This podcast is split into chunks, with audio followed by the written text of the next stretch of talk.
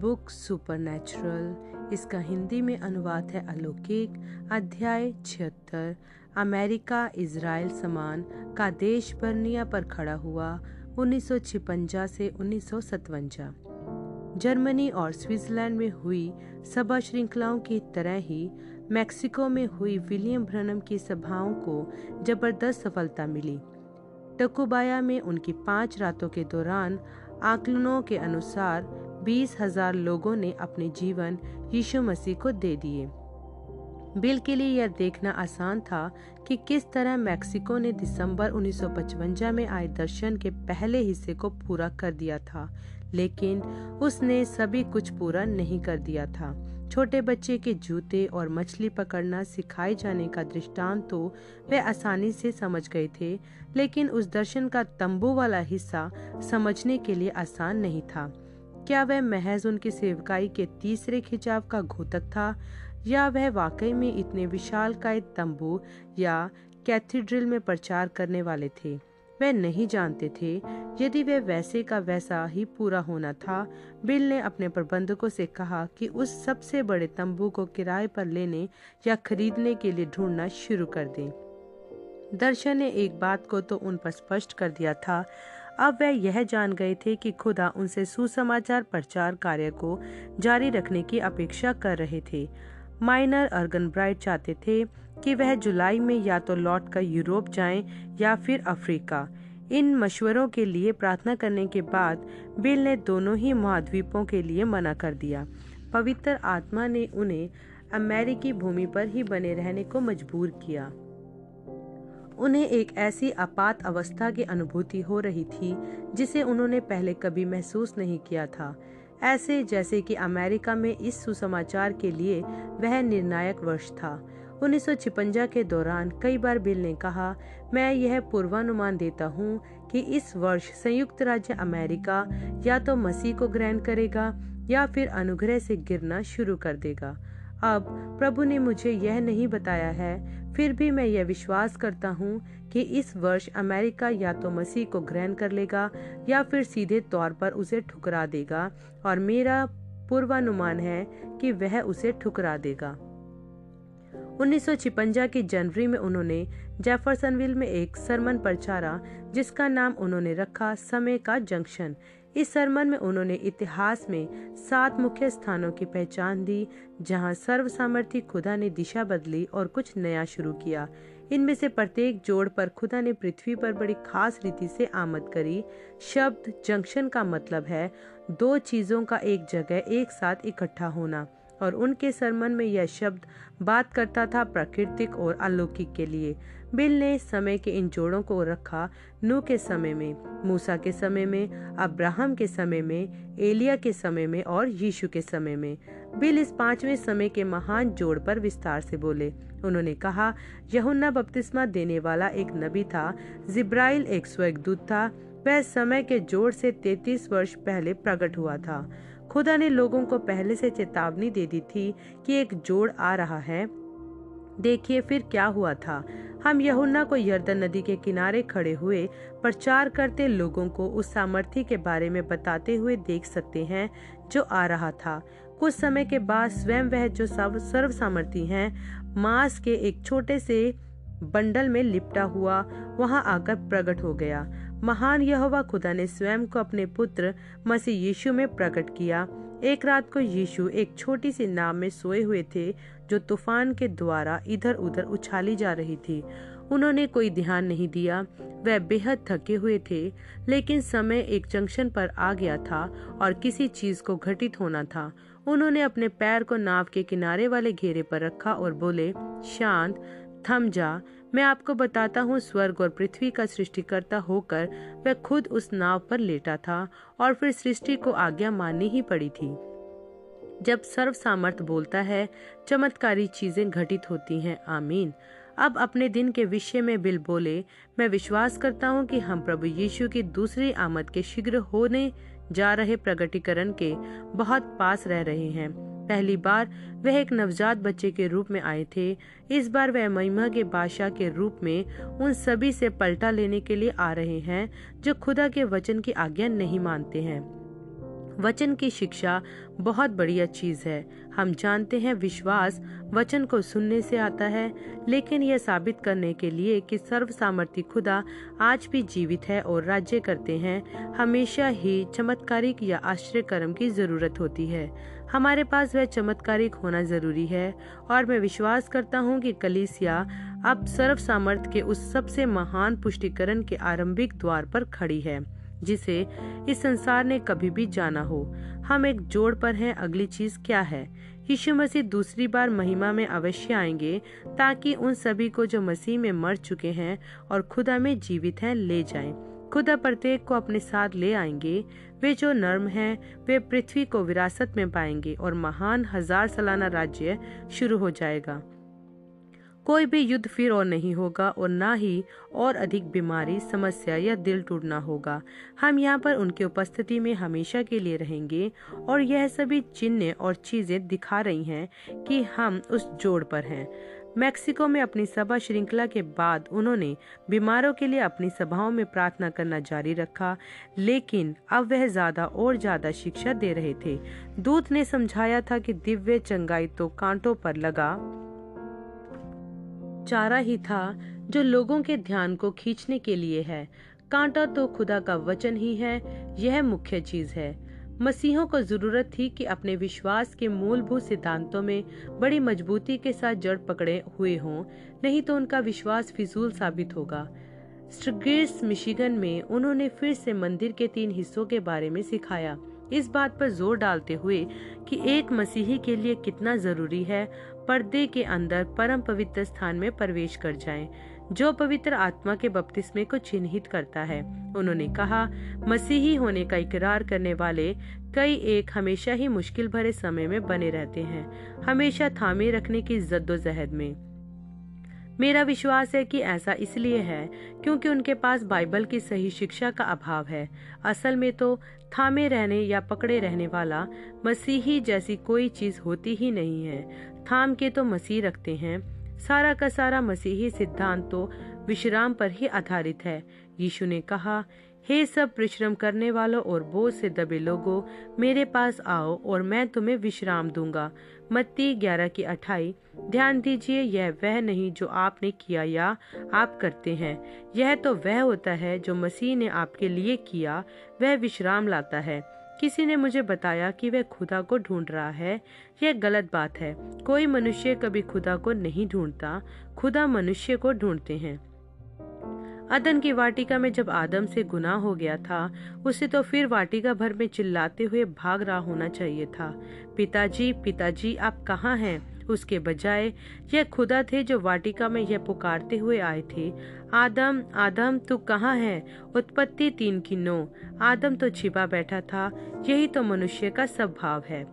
अपनी सभा श्रृंखलाओं में ही और ज़्यादा शिक्षा देने के अलावा, बिल ब्रहनम टेबरनिकल में भी और ज़्यादा शिक्षाएँ सिखा रहे थे। जब कभी भी वे चर्च की नियमित रात्रि सभा के दिन जेफरसनविल में होते थे रेवरेंड आर्मन नेविल बड़ी खुशी के साथ पीछे हट जाते थे ताकि बिल मंडली से मुखातिब हो सके। जेफरसन विल के यह सरमन केवल उन्हीं चीज़ों को मिलाकर दोबारा रखना नहीं होता था, जो वह बाकी जगहों में प्रचार करते थे। अपनी सुसमाचार प्रचार सभा श्रृंखलाओं के दौरान मिलीजुली भीड़ होने के कारण उन्हें सीमित होना था कि किसी भी विषय में वह किस हद तक जा सकते हैं। ब्रहनम टैबनिकल में उन्हें आत्मा में एक आज़ादी महसूस होती थी कि वे शिक्षा को संपूर्णता से और मजबूती के साथ समझाने की कितनी गहराई तक जाने की ज़रूरत महसूस करें तो जा सकते हैं। जेफरसनविल में प्रचारे गए उनके ज़्यादातर सरमन टेपों में रिकॉर्ड किए जाते थे। उन्हें समझ में आ गया था कि टेपों में रिकॉर्ड किए गए वे यह सरमन दूर दूर तक पहुंचकर कैसा प्रभाव डाल सकते हैं। हर सप्ताह ज़्यादा और लोग उनके रिकॉर्ड किए गए संदेशों के लिए निवेदन भेजा करते थे। कई सारे लोग तो इन संदेशों को रखे ही रहते थे और बार बार सुनते थे। 27 मई उन्नीस को उन्होंने जेफरसनविल में कादेश परनिया पर प्रचार किया था, जो कि सीने के रेगिस्तान में एक सुखदायक स्थान था, जहाँ पर इसराइलियों ने पहाड़, पड़ाव डाला था। जिस दौरान बारह पुरुषों ने जाकर वायदे की भूमि का भेद लिया था। जब वह जासूस एक मिली जुली खबर लेकर आए तो इसराइलियों को यह एक निर्णय लेना था। क्या वे आगे बढ़े और भूमि पर कब्जा करने का प्रयास करें, या फिर जंगल में ही वापस मुड़कर बसने के लिए किसी और जगह की तलाश करें? सच बात है, कनान पर जीत हासिल कर पाने के रास्ते में ढेरों विकट रुकावटें खड़ी थी, लेकिन खुदा ने उन्हें वह देश देने का वायदा किया था। असली सवाल तो आत्मिक था। क्या उन्हें मूसा पर विश्वास करना चाहिए या फिर नहीं? आखिरकार वह मूसा ही तो था जिसने उन्हें यह बताया था कि खुदा ने उन्हें वह देश देने का वायदा किया है। उन इसराइलियों में से ज़्यादातर ने मूसा पर विश्वास न करने का निर्णय लिया और जिसका नतीजा यह हुआ कि उन्हें 40 साल तक रेगिस्तान में ही भटकते रहना पड़ा जब तक कि वे मर ही ना गए। यह तो उनके बच्चे थे जिन्होंने अंत में जाकर कनान के वायदा किए हुए देश को कब्जे में लिया था। बिल ने कहा कि अमेरिका में मसीही चर्च उसी स्थिति में है। उन्होंने उन्नीस में इसको महसूस किया कि अमेरिका अपने का देश बर्निया पर पड़ाव डाले खड़ा हुआ है। उसका निर्णय आना बाकी है। तीन जून उन्नीस को बिल ने मेमने के जीवन की पुस्तक पर प्रचार किया। क्योंकि वह जेफरसनविल में थे, वह पहले से ठहराए जाने पर उसकी तुलना में और खुलकर प्रचार कर सकते थे, जितना वह अपनी विश्वास द्वारा चंगाई की सभा श्रृंखला में। बाइबल का इस्तेमाल करते हुए उन्होंने यह साबित करके दिखाया कि जो लोग कभी भी बचाए जाएँगे, उनमें से प्रत्येक के नाम मेमने के जीवन की पुस्तक में संसार की सृष्टि से भी पहले से लिखे हुए हैं। प्रकाशित वाक्य तेरह की आठ, सतारह से आठ। सतारह जून को उन्होंने प्रकाशित वाक्य चिन्हों की पुस्तक पर प्रचार किया। उन्होंने प्रकाशित वाक्य पाँच के दृश्य को प्रस्तुत किया, जहाँ खुदा स्वर्ग में एक सिंहासन पर एक पुस्तक को थामे हुए बैठे हुए हैं, जो कि बंद थी, और सात मोहरों के द्वारा मोहर बंद थी, और न स्वर्ग और न ही पृथ्वी पर कोई भी मनुष्य इस योग्य पाया गया कि उस पुस्तक को ले सके और तोड़कर उसके सात भेदों को खोल सके। तब फिर खुदा के मेमने ने आगे कदम बढ़ाकर रखा। वह योग्य था, सो उसने सातों मोहरों को तोड़कर खोल दिया। दानियल नबी ने इसी पुस्तक को देखा था और कहा था कि वह अंतिम दिनों तक मोहर बंद रहेंगी। फिर बिल ने प्रकाशित वाक्य, अध्याय दस को छुआ, कैसे एक बलि दूध स्वर्ग से नीचे उतर कर आएगा, जिसके सिर के ऊपर एक मेघ धनुष होगा? वह बलिदूत एक पैर भूमि पर और एक पैर समुन्दर पर रखेगा और उस ही की शपथ खाकर जो हमेशा हमेशा जीवित रहेगा। यह बोलेगा कि सातवें दूत के दिनों में खुदा का भेद पूरा हो जाएगा। बिल ने प्रकाशित वाक्य के पहले अध्याय से पढ़ा, यीशु मसीह का प्रकाशित वाक्य जो खुदा ने उसे इसलिए दिया ताकि अपने दासों को वह चीज़ें दिखाए जो शीघ्र ही घटित होने जा रही हैं। और उसने अपने दूत को अपने दास यहुन्ना के पास भेजकर इसकी पुष्टि की। बिल रुके और फिर बीच में जोड़ा एक दूत। वह इसकी पुष्टि कैसे करेगा? खुदा ने यीशु मसीह का प्रकाशन अपने दास, एक नबी को दिया और एक दूत के द्वारा इसकी पुष्टि की। आमीन। मैं आशा करता हूँ कि आप इसे देख पा रहे हैं। उन्होंने पढ़ना जारी किया, जिसने खुदा के वचन और यीशु मसीह की गवाही और जो कुछ उसने देखा था उसकी गवाही दी। धन्य है वह जो इस भविष्यवाणी के वचन को पढ़ता है और वे जो सुनते हैं और इसमें लिखी हुई बातों को मानते हैं, क्योंकि समय निकट आ गया है। बिल ने कहा, देखो, यह कब की बात है कि समय निकट आ गया है? जब यीशु मसीह का प्रकाशन मसीह की देह पर ज़ाहिर कर दिया जाएगा और मसीह को इस रूप में प्रकट कर दिया जाएगा कि वे मरा हुआ नहीं है, अभी तो जीवित है, अपनी कलिसिया में जी रहा है, उन्हीं कामों को कर रहा है जो उसने वहाँ पर तब पीछे किए थे, वही सेवकाई, वही सुसमाचार पुनरुत्थानित मसीह का वही चिन्ह। जब उसे अपने स्वर्गदूत के द्वारा कलीसिया पर प्रकट किया जाएगा, तब समय बहुत करीब होगा और उस दिन से लेकर अब तक यीशु मसीह का भेद इन पिछले कुछ वर्षों से पहले कभी भी प्रकट नहीं किया गया है। समय अब करीब आ गया है। जब विलियम ब्रनम के पीछे उन्नीस में कैलिफ़ोर्निया में प्रचार किया था, उन्होंने अपने श्रोताओं से ज़िक्र किया था कि दो और वर्षों बाद पचास साल हो जाएँगे जब से लॉस एंजलस में जूसा स्ट्रीट मिशन पर पवित्र आत्मा ने बेदारी शुरू की थी। एक ऐसी बेदारी जिसने आत्मा के वरदानों को मुख्यतः अन्य भाषाओं का, अन्य भाषाओं के अनुवाद और नबूवतों के वरदान कलिसिया में बहाल कर दिया था। वह बदारी असल में लॉस एंजल्स में घर में हुई। एक अनौपचारिक सभा में 9 अप्रैल 1906 को शुरू हुई थी। जब एडवर्ड ली नाम के एक आदमी ने एक अनजान भाषा बोली थी, इस झुंड की अगली सभा में विलियम सी मोर नाम के एक अफ्रीकी अमेरिकी प्रचारक ने प्रेरित दो की चार पर प्रचार किया था, जिससे छह और लोग उत्तेजित हो गए थे कि उस रात के खत्म होने से पहले अन्य भाषाओं में बोले। दूसरे और लोगों को भी जल्दी ही अन्य भाषाओं का वरदान मिल गया था। इस बेदारी की खबर लॉस एंजल्स के आस पड़ोस में बड़ी तेज़ी से फैल गई थी। कुछ ही दिनों के बाद बॉनी ब्राइट स्ट्रीट पर स्थित घर उन सभी लोगों को समायोजित नहीं कर सका था, जो उन सभाओं में शामिल होना चाह रहे थे। 14 अप्रैल 1906 तक मसीहों के इस अनौपचारिक समूह ने अपनी सभाओं को 213 अजूजा स्ट्रीट पर एक पुराने भवन में स्थानांतरित कर लिया, जो आगे चलकर अजूसा स्ट्रीट मिशन कहलाया था, जो बेदारी 1906 के अप्रैल में हुई, अपनी दीन शुरुआत से फूट निकली थी। वह दुनिया भर में फैल गई और 20वीं सदी के पेंटिकोस्टल आंदोलन को शुरू कर दिया। उन्नीस में बिल ने कैलिफ़ोर्निया में अपने श्रोताओं को सलाह दी थी कि 1906 के अजूसा स्ट्रीट रिवाइवल की यादगारी में 50 वर्षीय सालगिरह की रैली निकालना बढ़िया रहेगा। यह बात पेंटिकोस्टल सेवादारों के बीच बड़ी पसंद आई थी, जिन्होंने 16 से 22 सितंबर उन्नीस में एक जुबली रैली का आयोजन किया। 1906 में सितंबर की वह माह था जब अजूसा स्ट्रीट मिशन ने अपनी पहली समाचार पत्रिका अपोस्टोलिक फेथ छापी थी। उन्नीस के स्थित सितंबर में बिल ने जेफरसन विल से लॉस एंजल्स के लिए एक ट्रेन पकड़ी कि इस अजूसा स्ट्रीट रैली में शामिल हो सके। उन्हें उस सप्ताह के दौरान दो बार प्रचार करना था। उस पहली रात को लगभग पाँच हज़ार लोग एंजलूस टेंपल में आए थे, जब उन्होंने प्रचार किया था। देमार शिकेरियन ने, जो कि फुल गॉस्फल बिजनेसमैन फेलोशिप के अध्यक्ष थे, उनको श्रोताओं के सामने प्रस्तुत किया। उनका परिचय देते समय शिकेरियन ने उपयुक्त रीति से अजूसा स्ट्रीट की बेदारी की परंपरा का उल्लेख किया, जब उन्होंने कहा पैंती कुस्त कोई डिनोमिनेशन नहीं है, यह तो एक अनुभव है। बिल ने इसी सार को लेकर अपने संदेश अजूसा जुबली में विस्तार से बताया। उन्होंने यह समझाया कि इस शब्द पैंती कुस्त का अर्थ है पांचवा, पचासवा वर्ष। यहूदी के लिए पैंतीकुस्त एक पर्व था, जो मूसा की व्यवस्था में मानने के लिए दिया गया था। मसीही के लिए पैंतीकुस्त वह पचासवा दिन है। यीशु मसीह के मृतक में से जी उठने के बाद वह दिन जब पवित्र आत्मा पहली बार मसीही कलिसिया को दिया गया था। शब्द पैंतीकुस्त की ही तरह शब्द जुबली भी मूसा के समय से ही आता है और असल में मूसा की व्यवस्था में एक विधान था। खुदा ने इसराइलियों को आज्ञा दी थी, प्रत्येक पचासवें वर्ष एक विश्राम वर्ष मनाया जाए। इस जुबले वर्ष के दौरान ज़मीन को बिना हल चलाए यूँ ही छोड़ दिया जाए, गिरवी रखी गई संपत्ति मालक को वापस फेर दी जाए और गुलामों को स्वतंत्र कर दिया जाए।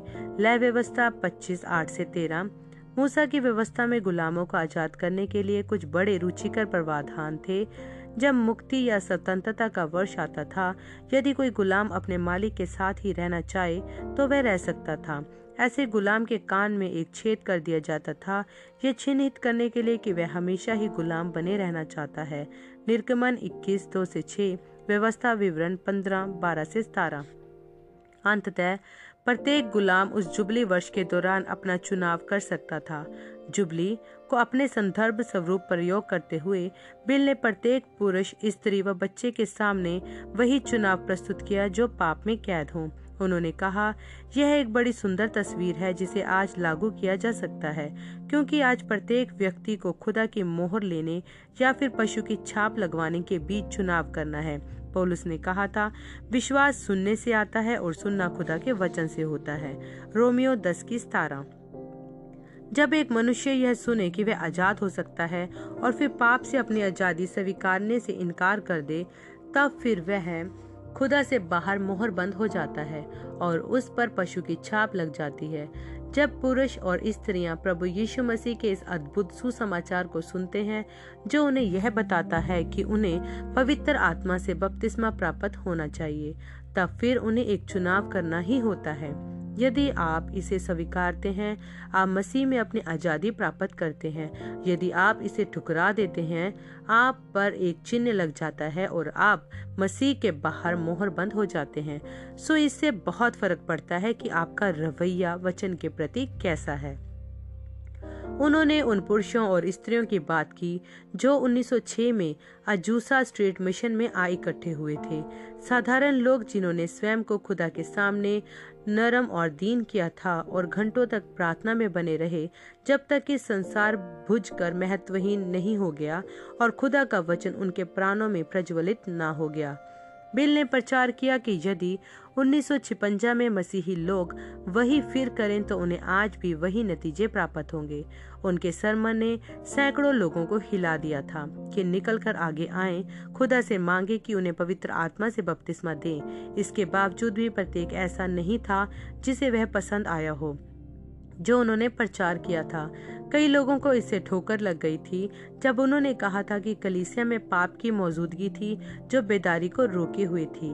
सभा के बाद एक स्त्री ने दूसरी स्त्री से कहा ब्रनम इस मामले में गलत है। अमेरिकी होने के नाते हमारे पास ये अधिकार है कि हम सिगरेट पिए और छोटे कपड़े पहने यदि चाहे तो। यदि मैं दरवाजे के पास बैठी हुई होती तो वहाँ से निकल भागती।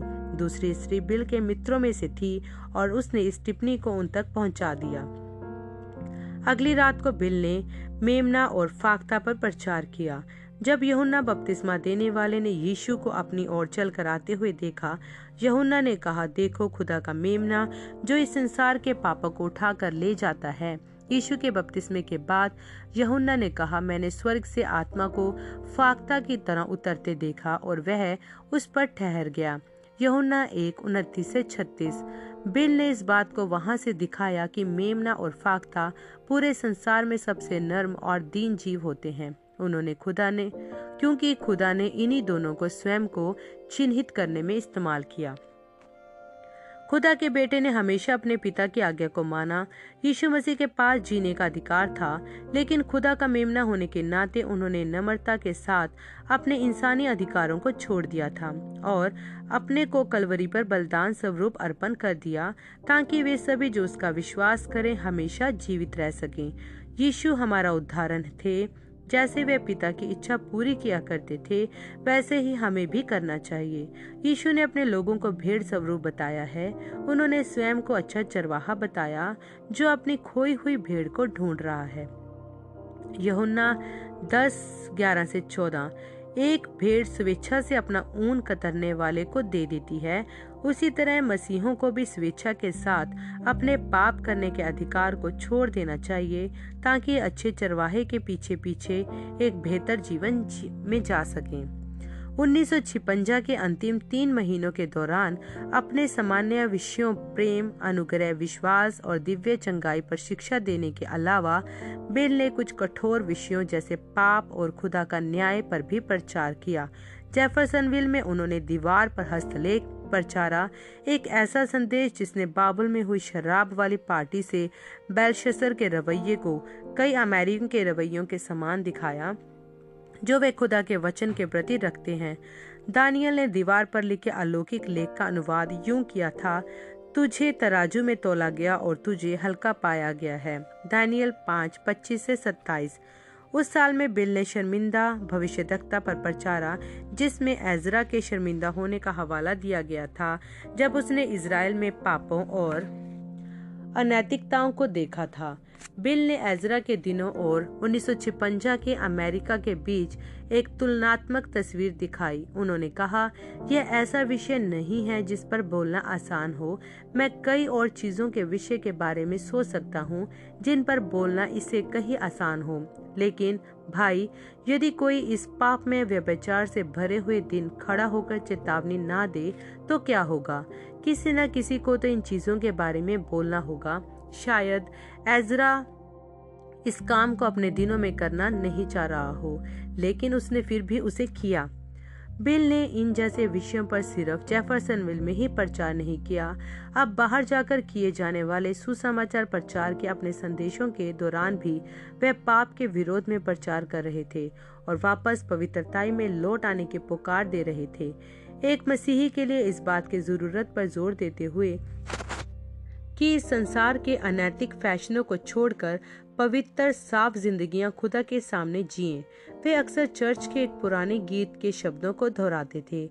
हमने स्तर गिरा दिया, हमने स्तर गिरा दिया, पाप से समझौता कर लिया, हमने स्तर गिरा दिया और भेड़ बाहर निकल गई, लेकिन यह बकरियाँ कैसे घुस गई?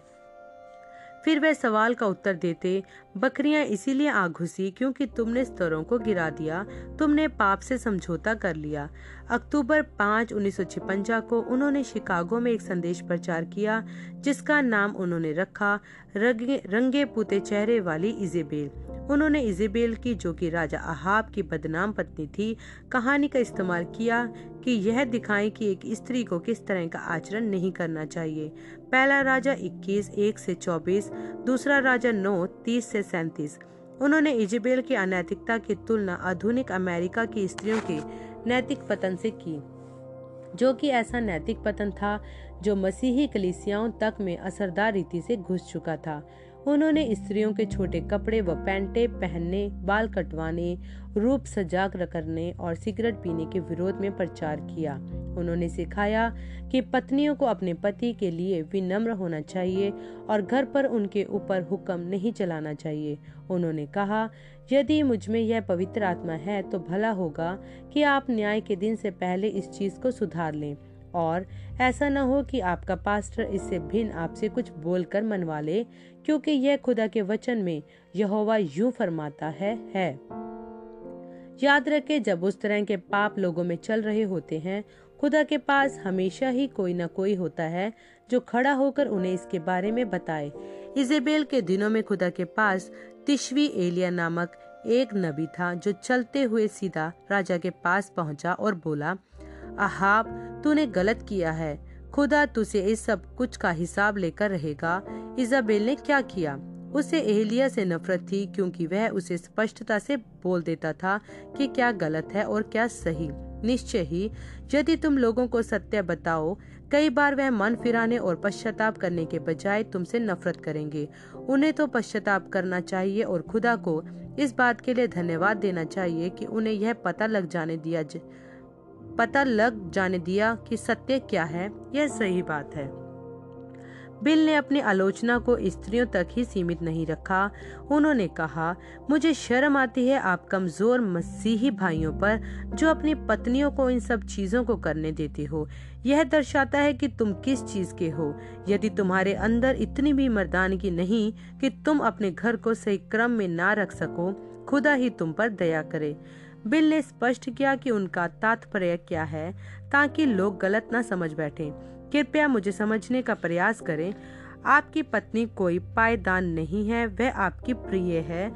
आपको ज़रूरत है कि आप बैठें और उससे इन चीज़ों के विषय में बात करें, उसको समझाएँ, बिल मिलकर साथ साथ बाइबल पढ़ें और साथ में दुआ करें। यदि पर्याप्त मसीही पुरुषों ने ऐसा किया होता तो यह पाप कलीसिया में नहीं होते। उन्हें मालूम था कि उन्होंने इस तरह खरा खरा बोलकर कुछ लोगों को चोट पहुँचा दी है। हालाँकि वे सोच रहे थे कि इसे एक सुधारात्मक आलोचना के रूप में देखा जाएगा, जिसे उन्होंने प्रेम के वशीभूत बोला था। वे यह जानते थे कि प्रत्येक इसे उस तरह से नहीं देखेगा। जैसे उन्नीस की हकीकत बंद हुई और उन्नीस की प्रतिज्ञा खुली, बिल ने अपने सेक्रेटरी से कहा, भाई कॉक्स, मैंने अपने दिल में यह ठान लिया है कि मैं पाप के विरोध में प्रचार करूँगा। मैं लोगों के सामने बस सत्य को रखूँगा और जहाँ कहीं भी उसे पहुंचाना होगा, खुदा ही उसे उसके सही स्थान में लेकर जाएगा, जाकर पहुँचा देंगे। 20 जनवरी उन्नीस रविवार को विलियम ब्रनम अपनी गुफा में बैठे हुए थे। अपने संदेश, मसीहत की नकल की तैयारी में कुछ आखिरी चीज़ों को पूरा कर रहे थे। जब कनाडा से उनके लिए एक पुराने दोस्त उनके घर पर मुलाकात करने के लिए आ गए। बिल इस बात को नजरअंदाज नहीं कर सके कि उनके मित्र पर उम्र का कितना असर दिखने लगा था। उसकी तुलना में जब पिछली बार उन्होंने उन्हें देखा था, जिसने स्वयं उन्हें यह याद दिलाया कि वह स्वयं भी कितने उम्र उम्र दराज हो गए हैं।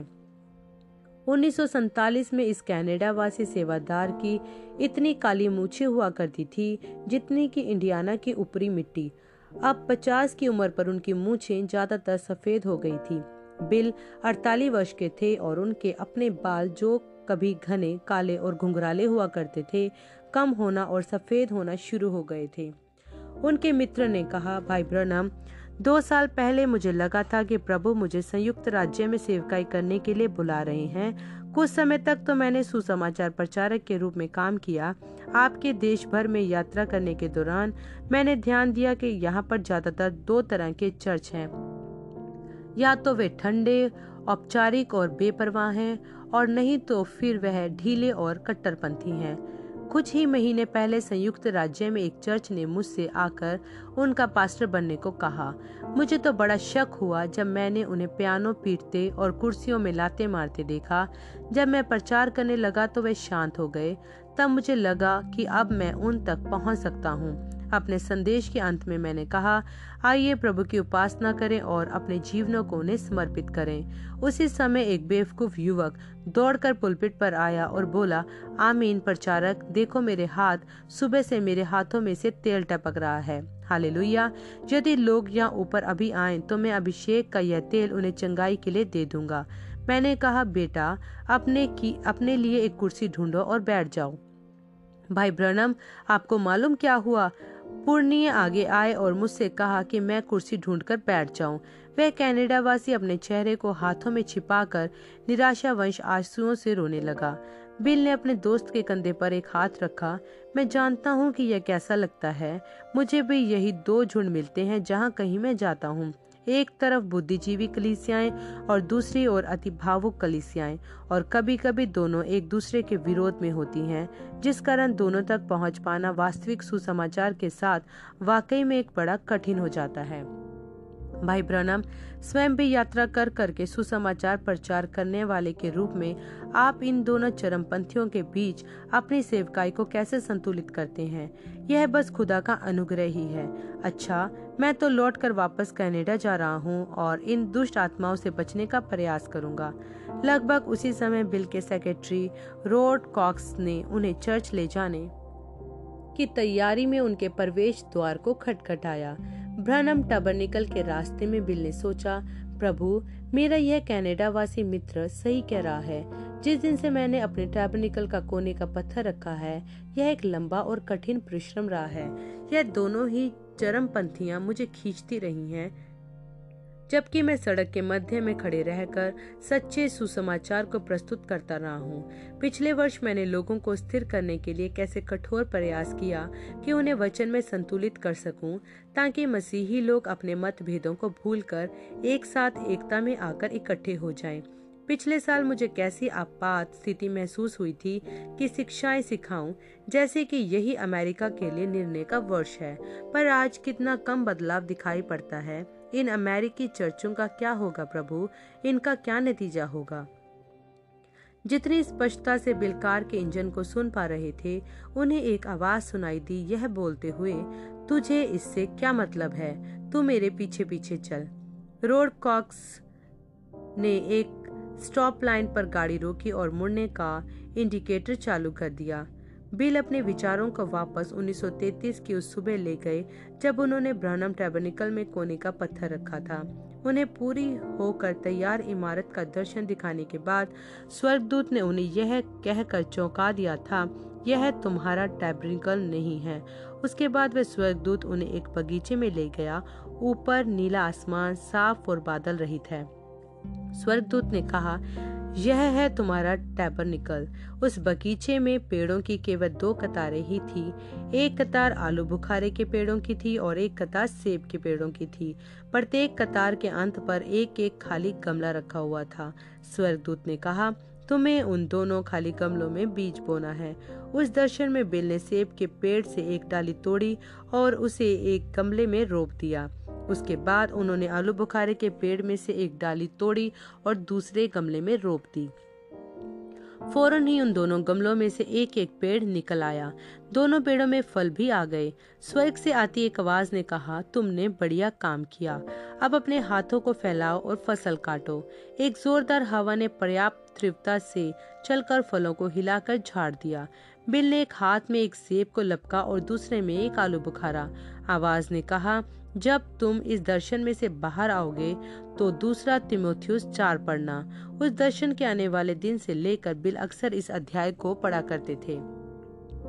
तू वचन को प्रचार कर, समय और असमय तैयार रहे, सब प्रकार की सहनशीलता और शिक्षा के साथ उलाना दे और डांट और समझा, क्योंकि ऐसा समय आएगा कि लोग खरा उपदेश ना सह सकेंगे, पर कानों की खुजली के कारण अपनी अभिलाषाओं के अनुसार अपने लिए बहुतेरे उपदेशक बटोर लेंगे और अपने कान सत्य से फेर कर कथा कहानियों पर लगाएँगे।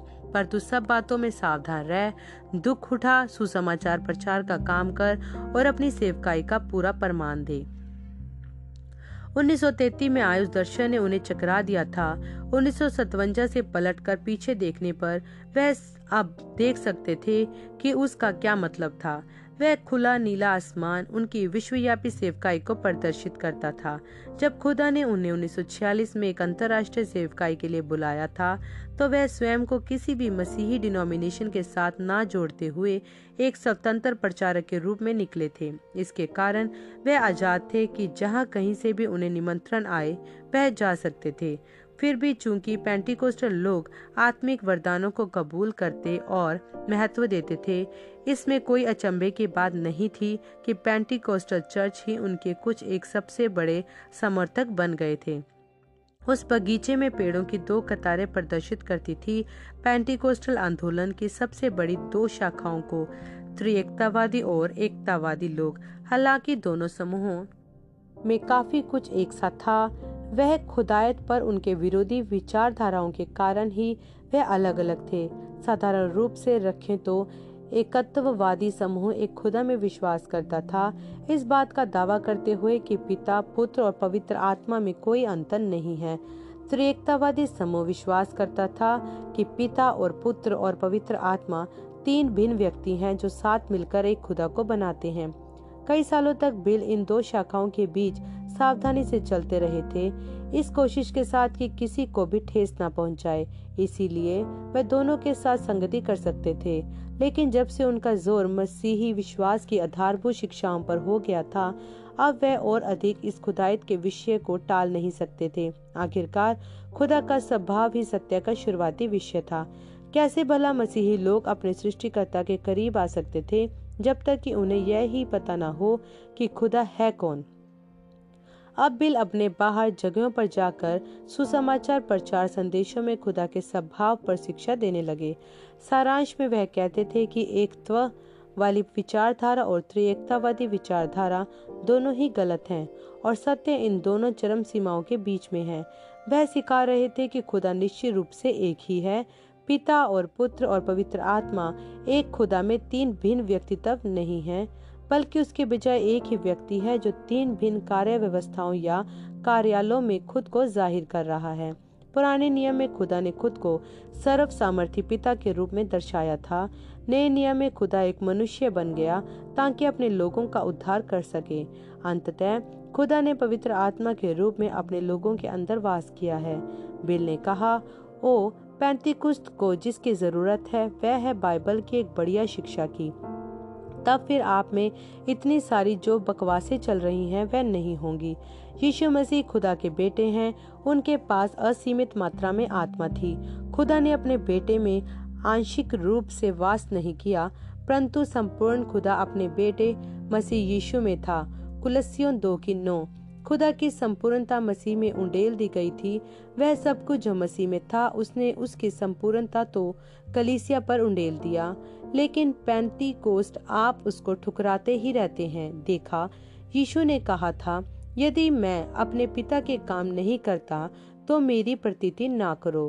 परंतु यदि मैं करता हूँ तो चाहे मेरी प्रतीति ना भी करो, परंतु उन कामों की तो प्रतीति करो, ताकि तुम जानो और समझो कि पिता मुझमें है और मैं पिता में हूँ। यहुन्ना दस सैतीस से अठतीस। तीन फरवरी उन्नीस को वह इवंसविल, इंडियाना में हुई फुल गॉस्फल बिजनेसमैन की एक कन्वेंशन में गए।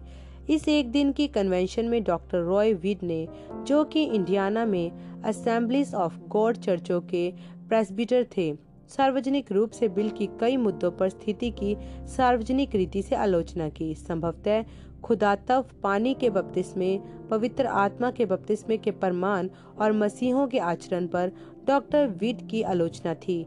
भाई ब्रनम का कहना है कि यह, कि वह प्रयास करते हैं कि इन मामलों पर वह मार्ग के बीच में चलते हैं। यह कोई बढ़िया नैतिकता नहीं है। एक आदमी जो सड़क के बीचों बीच चले, उसे तो दूसरे वाहन कुचल कर निकल जाएँगे। जब बिल को अवसर दिया गया कि उसे उत्तर दे, उन्होंने कहा, डॉक्टर विड यह मार्ग जिस पर हम चलने की बात कर रहे हैं, यह एक ही दिशा में चलने वाली सड़क है। या तो आप खुदा के साथ आगे बढ़ रहे हैं, नहीं तो आप एक किनारे, नहीं तो दूसरे किनारे जा ही गिरेंगे।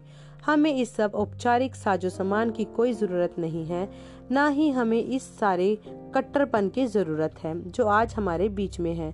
आकाश वास्तविक पवित्र आत्मा से भरा हुआ है, किसी विकल्प को लेने की ज़रूरत नहीं है।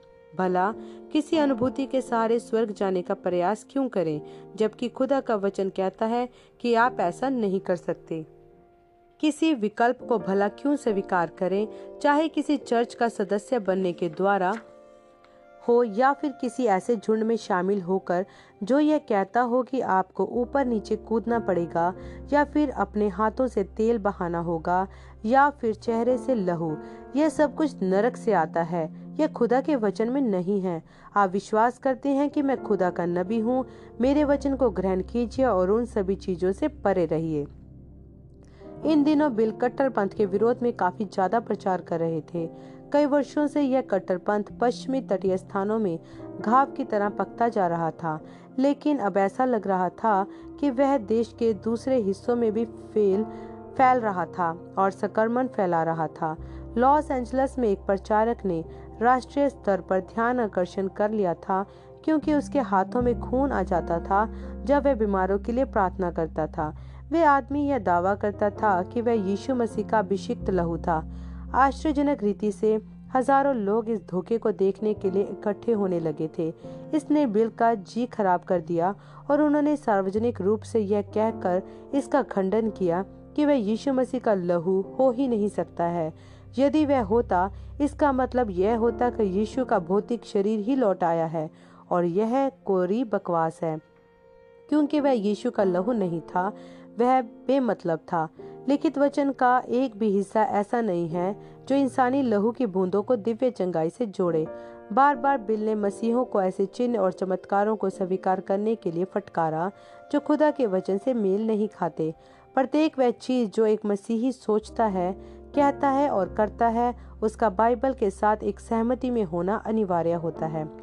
10 फरवरी से लेकर 17 फरवरी उन्नीस तक उन्होंने मिनियापोलिस, मिनीसोटा में प्रचार किया। उनकी अगली सभा श्रृंखला 26 फरवरी को फिनिक्स, एरिजोना में मेडिसन रकवेयर गार्डन में शुरू होनी थी।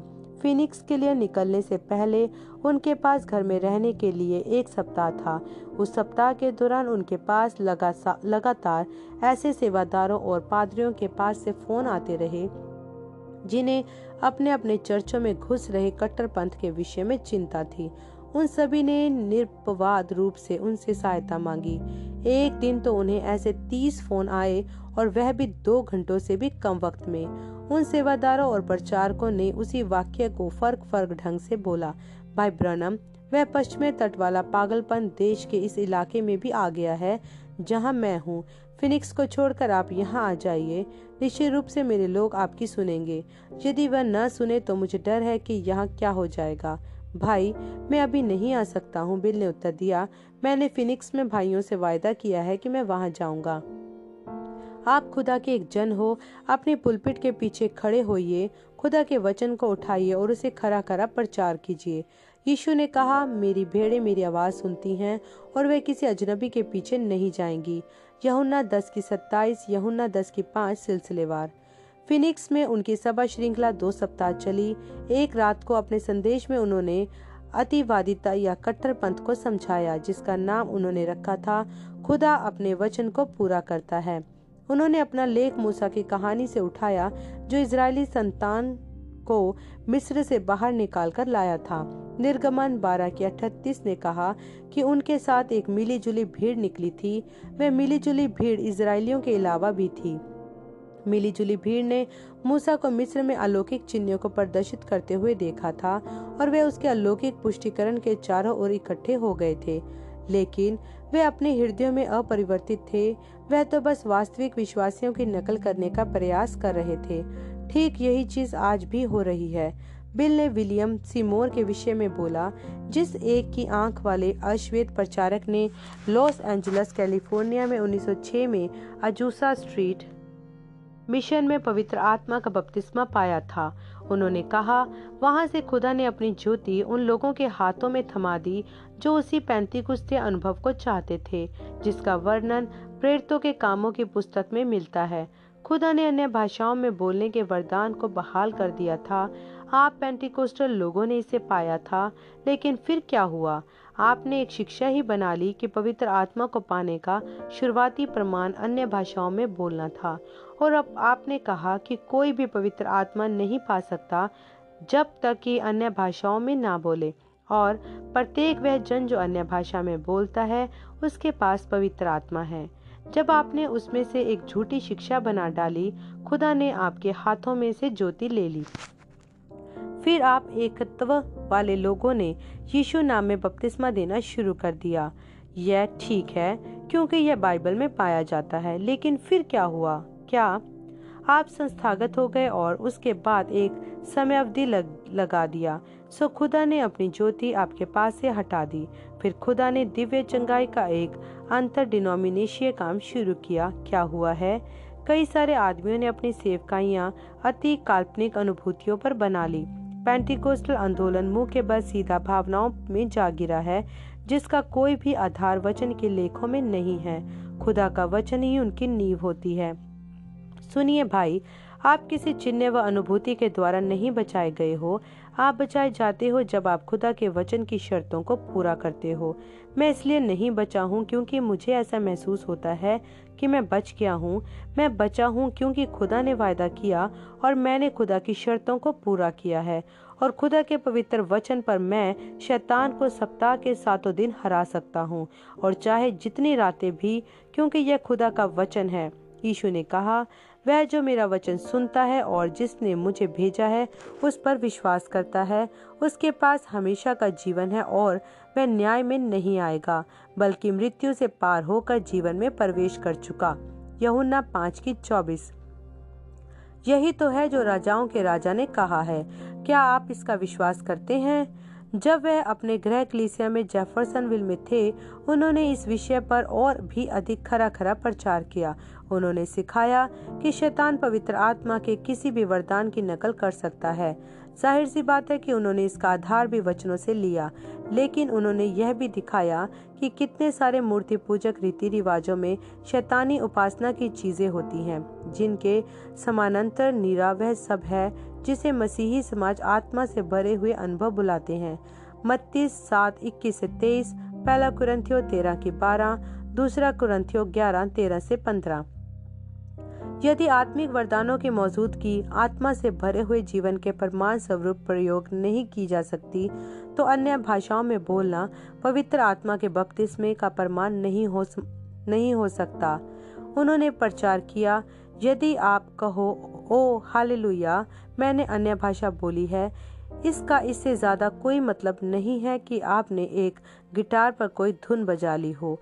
भले ही आपने अन्य भाषा बोली हो, भले ही आप चीखे चिल्लाए हों और कुर्सियों के बीच चलने फिरने वाले खाली स्थान में निरात दौड़े हों और ऐसे आंसुओं से रोए हों जैसे कि आपने ढेर सी प्यास छीली हो, इसका कोई भी मतलब नहीं है जब तक कि आपके जीवन में उसका असर ना दिखे।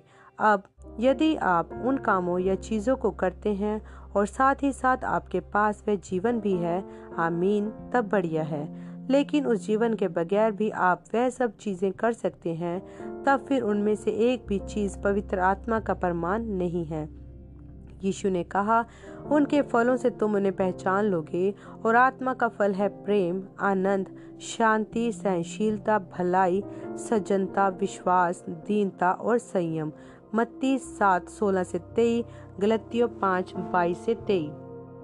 पूरे उन्नीस और उन्नीस में उन्होंने इस प्रकार के कथनों के द्वारा ढेरों पेंटिकोस्टल लोगों को हैरान कर दिया और चोट पहुँचा दी। उनके बहुतेरे सहयोगियों का सहयोग टल गया। एमेन